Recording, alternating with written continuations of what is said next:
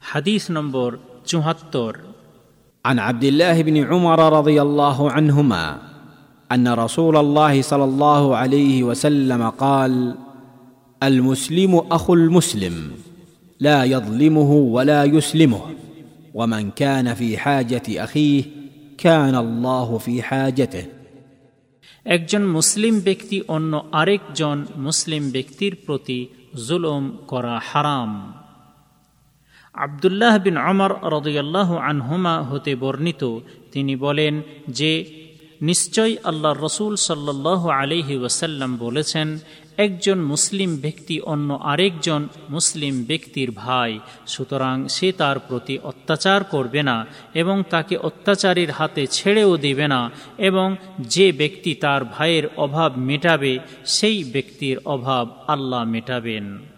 শাহেহ বুখারি, হাদিস নম্বর ছ হাজার নয়শো একান্ন এবং শাহেহ মুসলিম, হাদিস নম্বর আঠান্ন, হাইফেন বন্ধনীর মধ্যে দু হাজার পাঁচশো আশি। তবে হাদিসের শব্দগুলি শাহেহ বুখারি থেকে নেওয়া হয়েছে। এই হাদিস বর্ণনাকারী সাহাবির পরিচয় পূর্বে ২২ নম্বর হাদিসে উল্লেখ করা হয়েছে। এই হাদিস হতে শিক্ষণীয় বিষয়। এক এই হাদিসটির দ্বারা প্রমাণিত হয় যে একজন মুসলিম ব্যক্তির জন্য অন্য আরেকজন মুসলিম ব্যক্তির প্রতি অত্যাচার বা জুলম করা হারাম এবং অবৈধ। অনুরূপভাবে কোনো মুসলিম ব্যক্তিকে কোনো অত্যাচারীর হাতে তার প্রতি অত্যাচার করার জন্য ছেড়ে দেওয়াও জায়েজ নয়। তাই তাকে অত্যাচারীর অত্যাচার হতে রক্ষা করা এবং তার সাহায্য করা অজীব এবং অপরিহার্য।